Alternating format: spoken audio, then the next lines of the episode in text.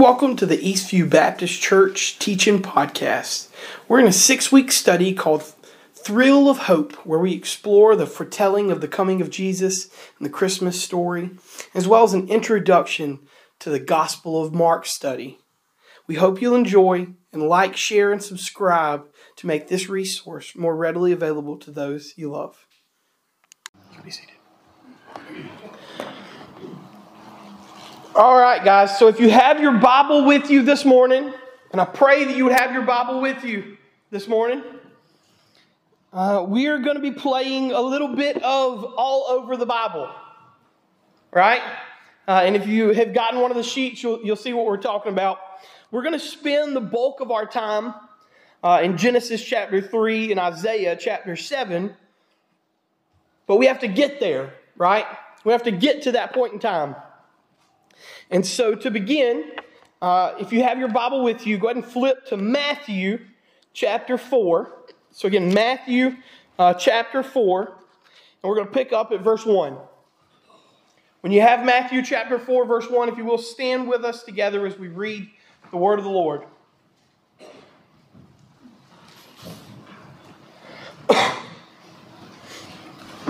and then Jesus was led up by the Spirit into the wilderness to be tempted by the devil. And after fasting for 40 days and 40 nights, he was hungry. And the tempter came and said to him, If you are the Son of God, command these stones to become loaves of bread. But he answered, It is written, Man shall not live by bread alone, but by every word that comes from the mouth of God. And then the devil took him to the holy city and set him on the pinnacle of the temple and said to him, If you are the Son of God, throw yourself down, for it is written, He will command His angels concerning you, and on their hands they will bear you up, lest you strike your foot against a stone. And Jesus said to him, Again, it is written, You shall not put the Lord your God to the test. Again, the devil took him to the very high mountain and showed him all the kingdoms of the world and their glory. And he said to him, All these I will give you if you fall down and worship me. And then Jesus said to him, Be gone, Satan, for it is written, You shall worship the Lord your God, and him only shall you serve. And then the devil left him, and behold, angels came and were ministering to him. Let me pray for us. Dear Heavenly Father, God, we're just so thankful to be in your house, to study your word with our family this morning, God. We're just so thankful, Lord, to be able to remember the sacrifice of Jesus. Never taken for granted, Lord, the weight and the gravity of our sins and the sacrifice that it called from Lord Jesus. And we pray this morning, God, that we just be convicted by hope that we be convicted by the Holy Spirit to see that there is a way out of sin, God. And I just pray that this morning that we would be a people who are called to your name. We pray these things in Jesus' name. Amen. You can be seated. The next six weeks, guys, I'm not going to lie to you, are going to be very busy. We have a lot of ground to cover in a short amount of time. The general idea is to look at the thrill of hope. We're going to continue to say this until we believe it. But there is a thrill or an excitement that comes from hope. And the hope that we're speaking of comes through one one alone, and that is Christ Jesus and the sacrifice that he gave his life for us. And so we're going to look at the prophecies, eight in particular from the Old Testament, and how they correlate to the New Testament. Why? Because you don't have a New Testament without an Old Testament, right? And you don't have an Old Testament without the forecoming and the foretelling of what will transpire in the New Testament. They are two halves of one whole. You cannot love one and despise the other. You cannot love one and forget the other. They are reliant upon one another to be the complete, edifying Word of God. And so, as we continue to work through this, we're going to see that, as we said, the idea and the thrill of hope is reliant upon the sacrifice of Jesus. Though in the beginning it wasn't always so clear for the Jewish people of what that would look like. And on Wednesday nights, we've covered. I know you may have wondered this. What happened to the saints of old? In other words, what happened to the people from the Old Testament? Jesus hadn't come yet. Are they in heaven? The answer adamantly, vehemently, yes. Those who believed and held on to a hope of a coming Messiah, those that held on to the hope of a coming Emmanuel, a God with us. And so this idea of hope beckons all the way and it echoes all the way from Genesis. We see in Genesis chapter 1, verse 27, that there were six days of creation, five of which, let me just make this idea for you very clear. Five days are good. And on the sixth day, God makes the things that we need in order to have sustenance and survive. That is, land animals that we would eat, that would provide us food. And then He makes us. And on that sixth day, would you know it? He declared it very good. And this idea of very good echoes and reverberates the idea of a completion.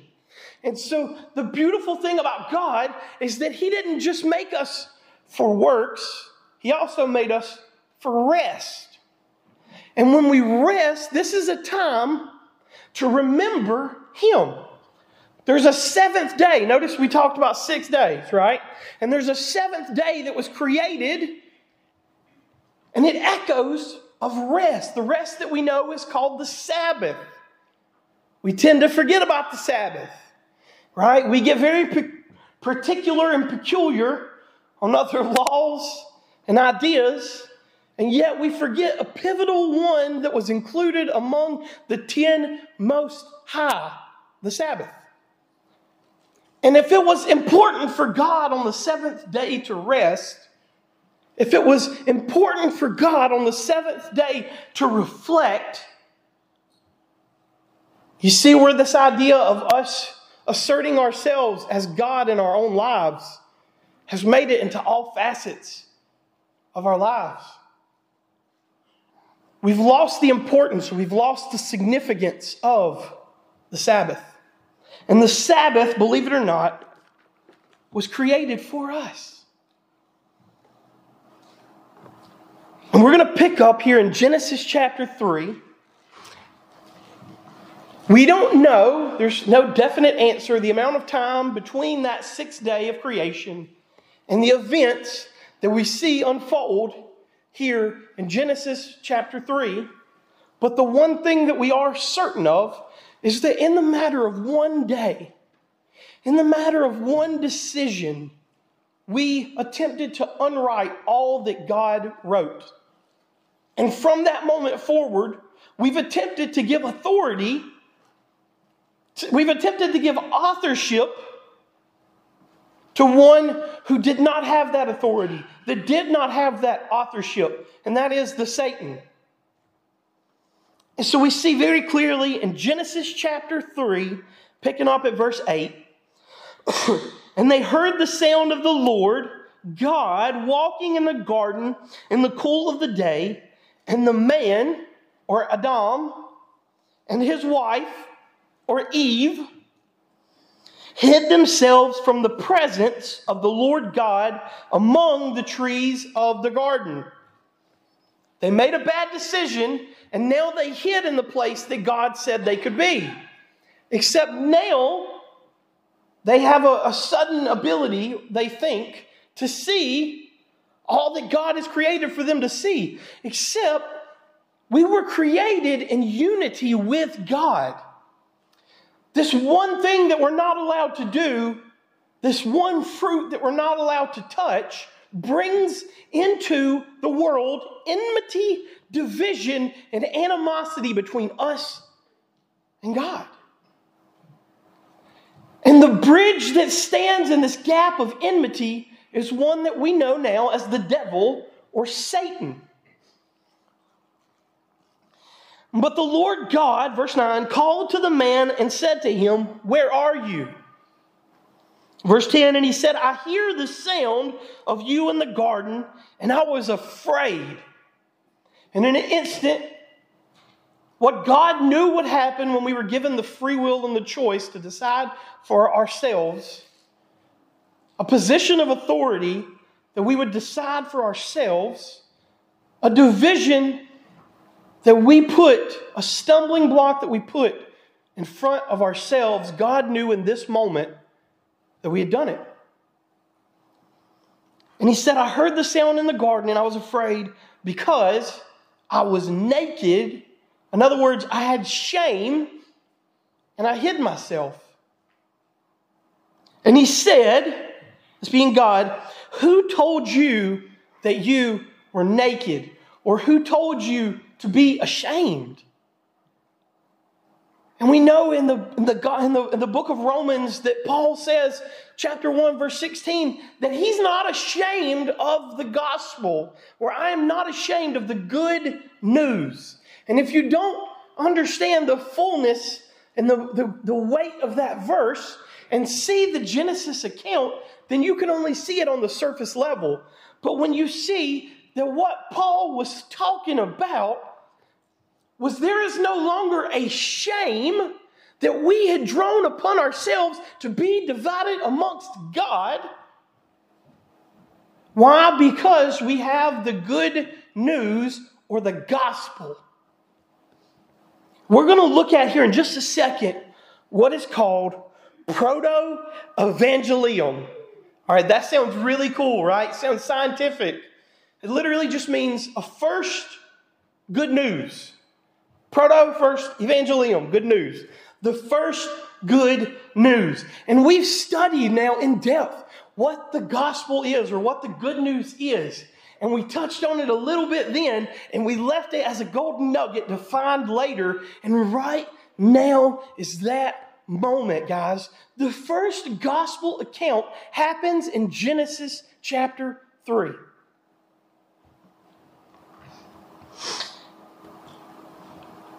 Verse 11, he said, Who told you that you were naked? Have you eaten of the tree which I have commanded you to not eat? And the man said, Look at all the blame shifting, guys. This is the way that we do this in this world that we do something bad and we point the blame at other people. No, no, no. That's long been ingrained in us.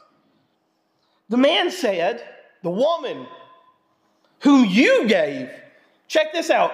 I'm going to blame the woman. Oh, no, that's not enough. I'm going to blame you, God. You made the woman. The woman whom you made gave, the woman who you made and gave to be with me, she gave me the fruit.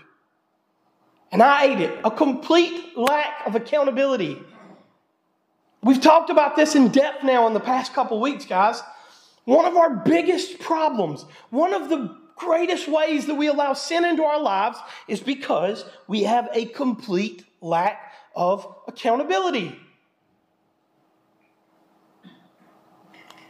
Verse 13 Then the Lord God said to the woman, He says to Eve, What is this that you have done? And the woman said, Look at this, guys. More blame shifting, more lack of accountability.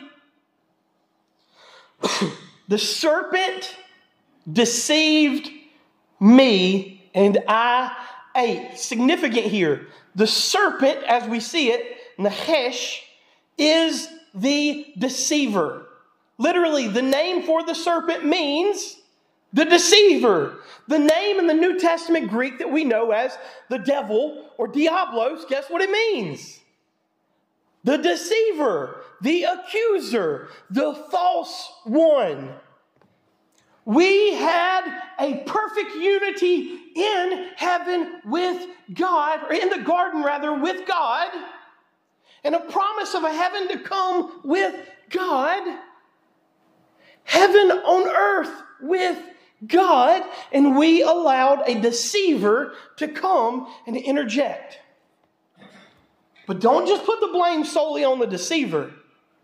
We could have easily passed it off and said, no, God told us don't touch that.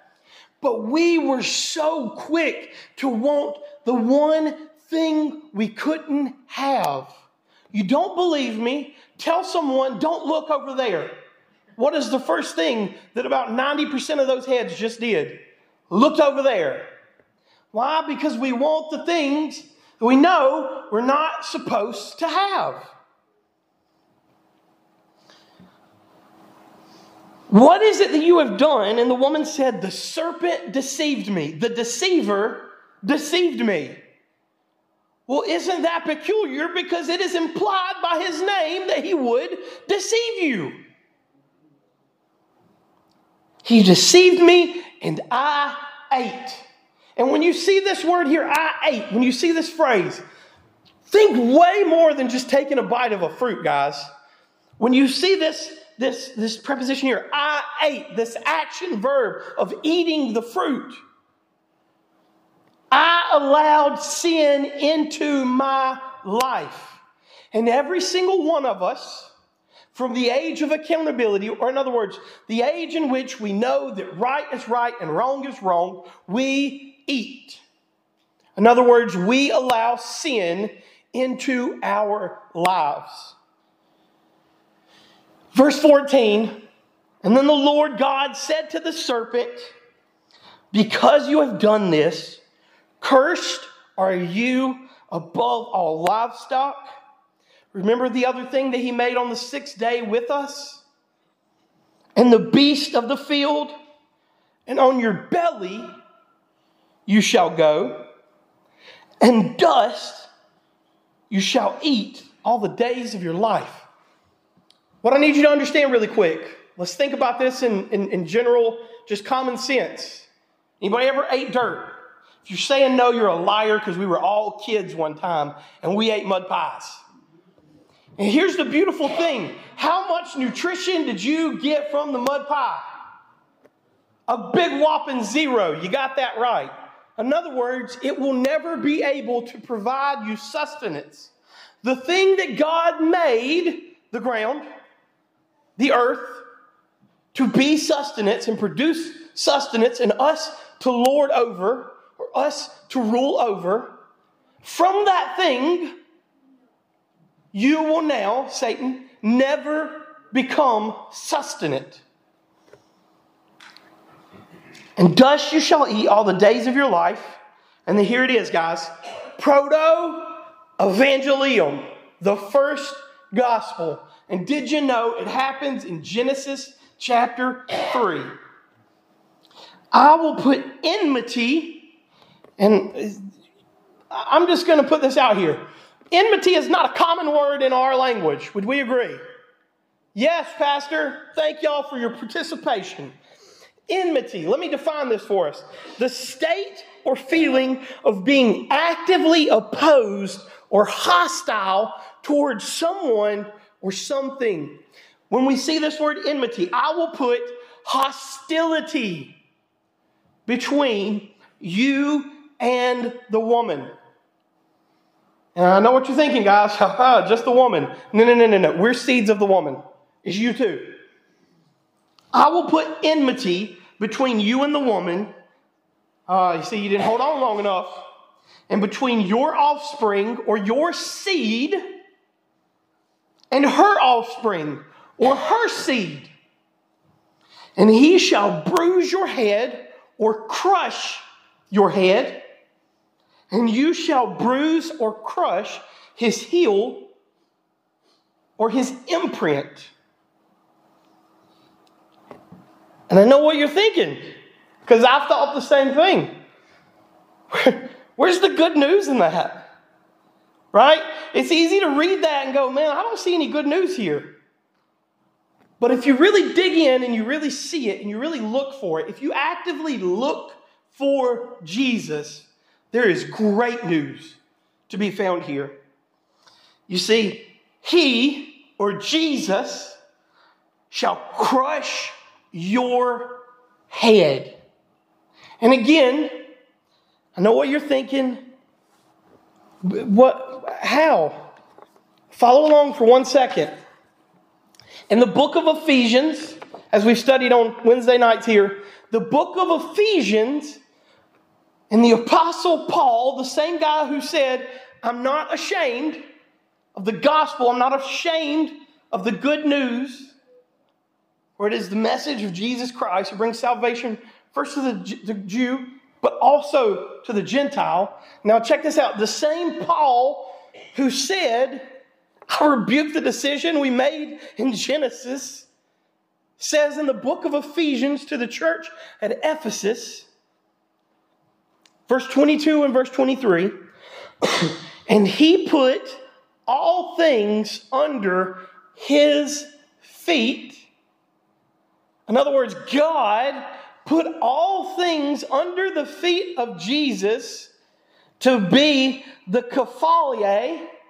In other words, Christ Jesus is the head. To be the seed is the bottom or the root. That Jesus is the head over the root. And we know from Proto Evangelium that the one who was to come will crush the head of the serpent. In other words, check this out, y'all. Jesus, in his sacrifice, asserts himself, rightfully so, by the appointment of God as the head over us, as the head over the seed. We have made a false gospel and a false narrative that says we can listen to the deceiver. We can be our own gods, little g gods, and that we can rule the world. And Jesus came and said, Don't for a second buy the deceit and the lies of the deceiver. And Jesus asserts himself as the head. Ephesians 1:22 and he put all things under his feet and gave him as head over all things to the church. And what is the church, guys? Check this beautiful thing out, which is his body. The fullness of him who fills all and all.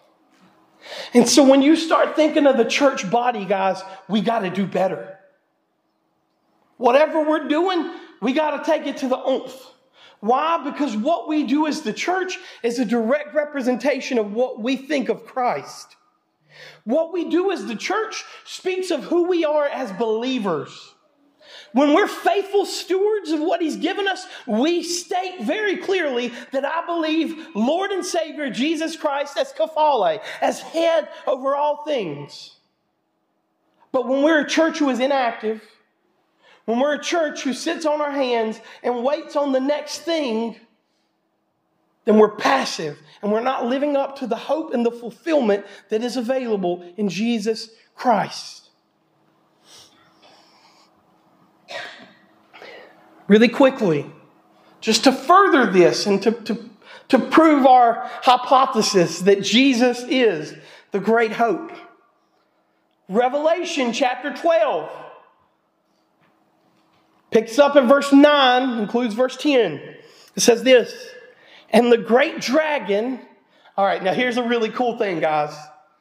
Serpent, Hebrew, Nachesh, Nachash. Dragon, Dracon, Greek, mean the same thing. The serpent and the dragon are one and the same. So, in other words, this great deceiver who we saw in Genesis is still there in the end, still attempting to make false authority of himself, false representation, and false promises of himself. Why? Because he is the deceiver, guys. It is in him. It is who he is. He is not good. He doesn't want your, ben- your best. He doesn't want to benefit you. He wants you to fail. And when you fail and he keeps you from God, then he is successful. But when you call his bluff and say, You don't have the authority, you are not God and you call him on his his deception, his lies, then he has no power, no authority on this earth. But I get it, guys. It's a lot easier to roll with the guy who's all about fun. It's a whole lot easier to go with the guy who says, Man, you just be who you want to be. Trust your heart. Follow yourself. Those are false doctrines, guys. Follow the Lord Jesus Christ, who is head of all, over all, in all, through all time. Follow him for salvation. And the great dragon was thrown down, the ancient serpent. I told y'all, one in the same. He is called the devil, Diablos, and Satan, Satanas, the deceiver of the whole world. He's been a bad guy. He's still a bad guy. He's always going to be a bad guy. He was thrown down to the earth, and his angels, his fallen angels, who are the demons, who are the false narratives that we allow into our society, the reclaiming of the, the rainbow, which was given to us by God as a promise and a commitment that we were his people, and we've given it to the world.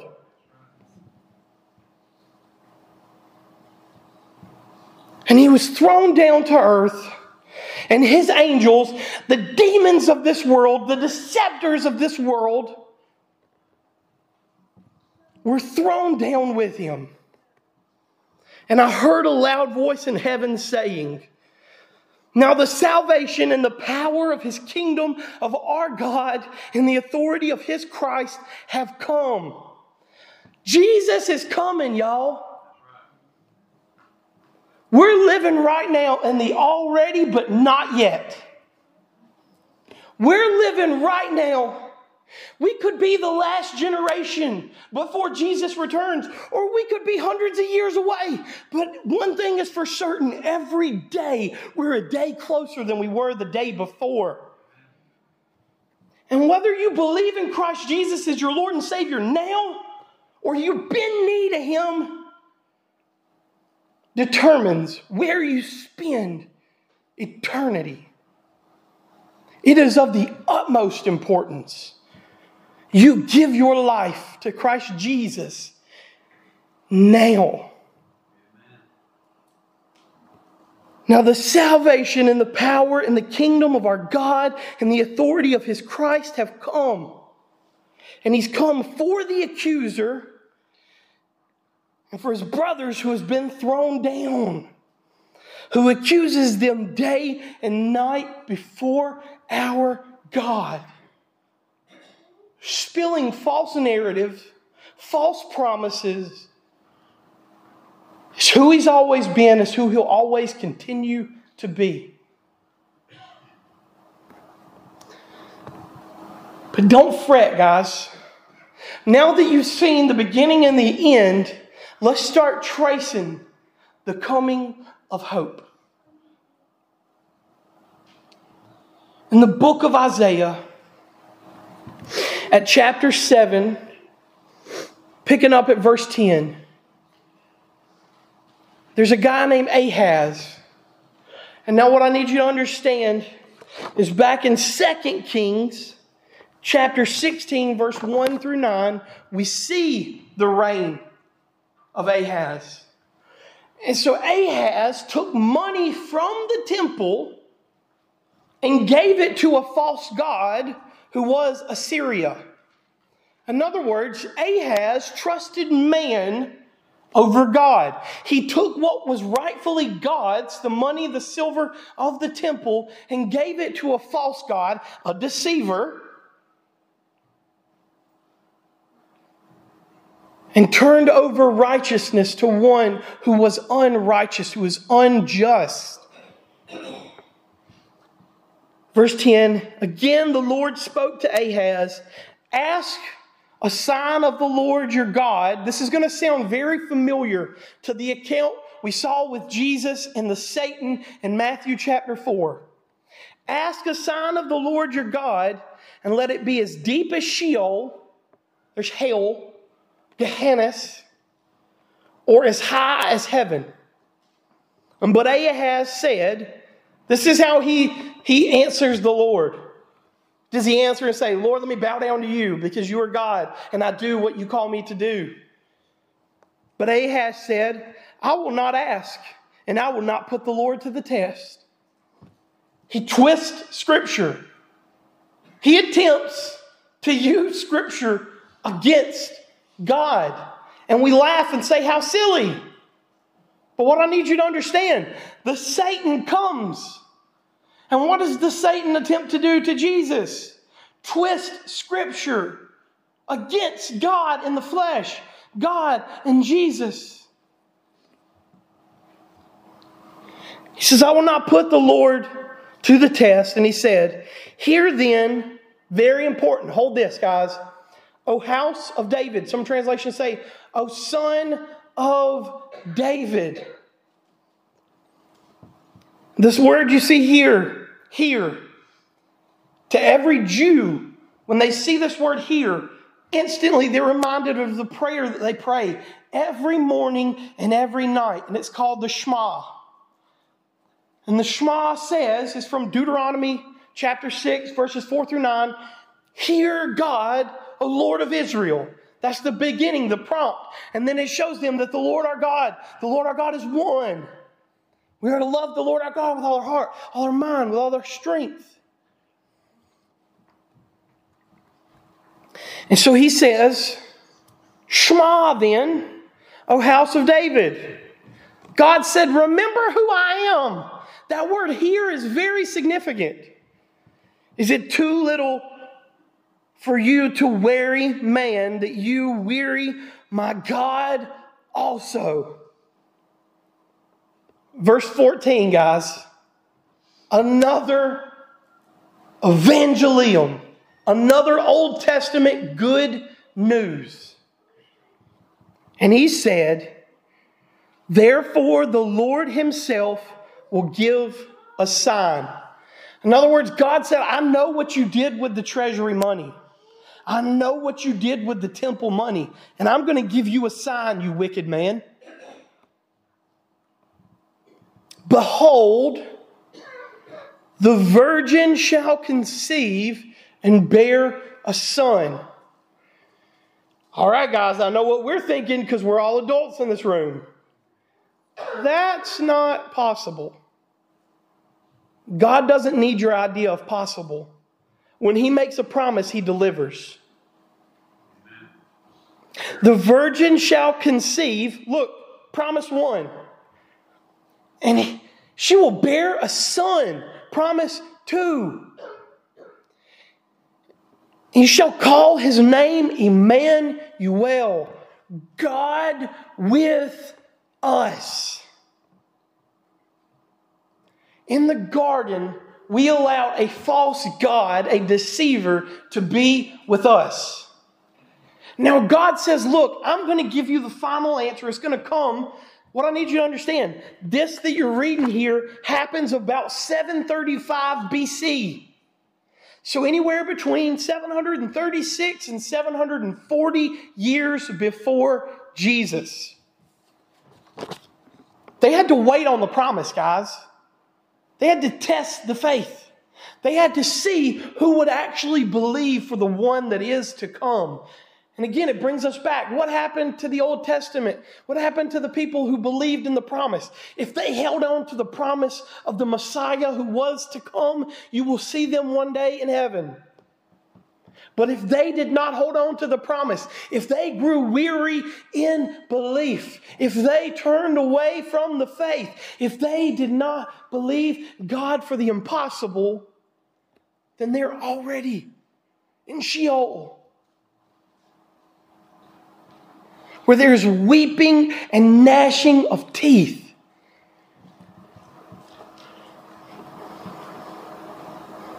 See what happened in the in the garden? Let me give you a flow chart really quick. It looks something like this. We were made in unity. We were given a choice. We chose division and strife. We chose the deceiver. Again, God, who is so loving, would give us once again a choice. Believe for the one to come, or believe in the one who came and died your death on the cross. Except how you land on that choice, how you decide on that decision determines your eternal place. I would say of rest, but there's no rest in hell, guys. It's not a sauna. It's not a spa day that got the temperature got turned up a little too hot. It is literal fires and pits of flame. Therefore, the Lord Himself will give you a sign. Behold, the virgin shall conceive and bear a son, and shall call his name Emmanuel, God with us. So it reminds us, guys. Back in Genesis chapter 1, if you just read it by itself, you, you, don't catch the, the big picture. Genesis chapter 1, verse 27. So God created man in his own image. Remember, I told you guys we live in the already, but not yet. God creates Jesus, or God creates for us, rather, in Jesus' image. What you got to understand, we're made in Jesus' image, and Jesus at that moment has not come to earth in the flesh.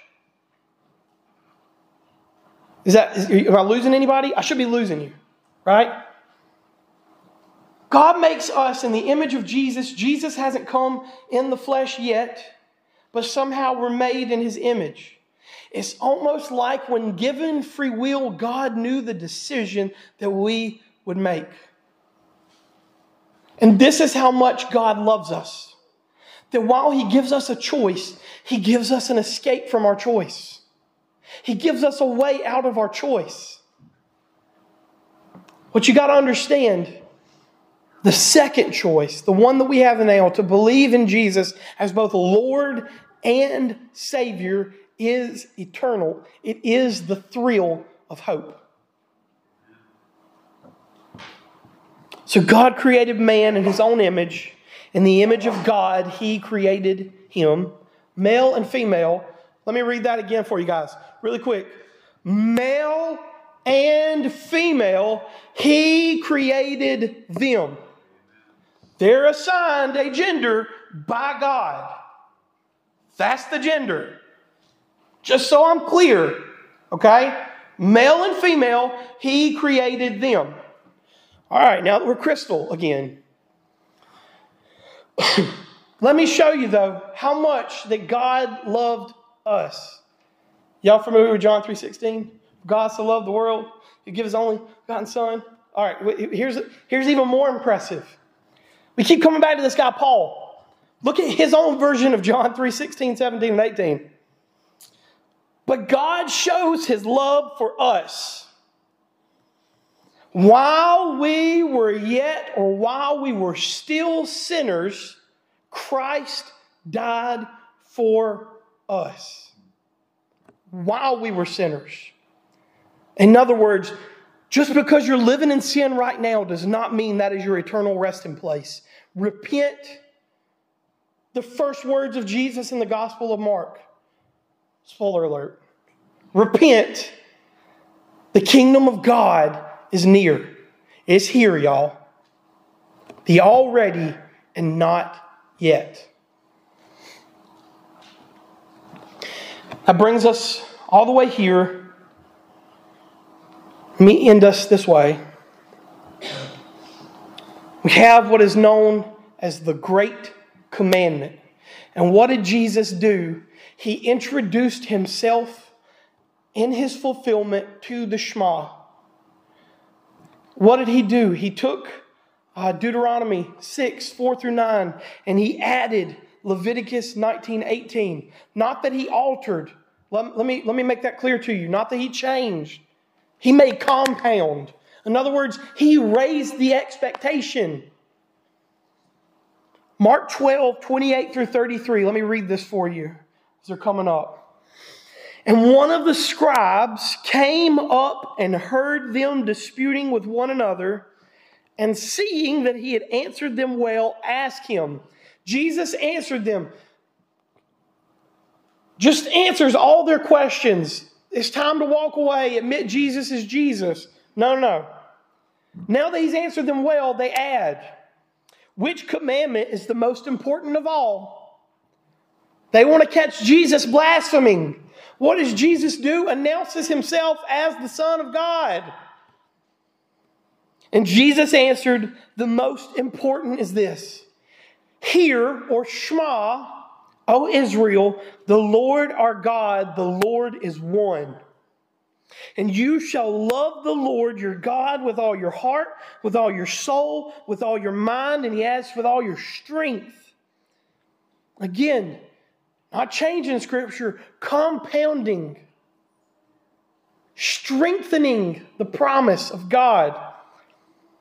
And the second is this you shall love your neighbor as yourself. Hey guys, we can get really good on the surface at the first one, loving the Lord our God. How you doing on Jesus' second but equally important command here? Love your neighbor as yourself. There is no other commandment greater than these, both of them. And the scribe said to him, Well, I didn't catch you this time. You are right, teacher. You have truly said that he is one and there is no other besides him. And to love him with all the heart and with all the understanding and with all the strength, and to love one's neighbor as oneself is much more than all who burnt offerings and made sacrifices. Guys, today is your day.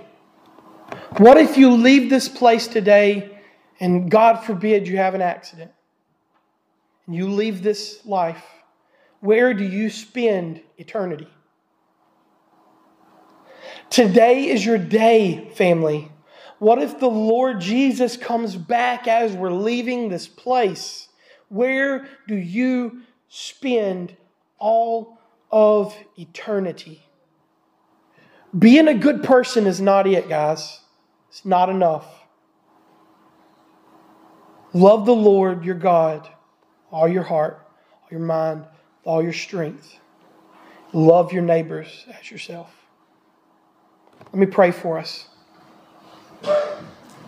Dear Heavenly Father God, we just pray that this morning we would allow a spirit of conviction to show our hearts, God, to show our to show our minds that we need you. That we surrender ourselves to you, that you are our God. I pray, Lord, that if there's anyone here who doesn't know you as both their Lord and their Savior, that today be the day that they give their life to you. We pray, Lord, that you'll use us, you'll guide us, and you'll direct us to yourself this morning, Lord. We pray these things in Jesus' name. Amen.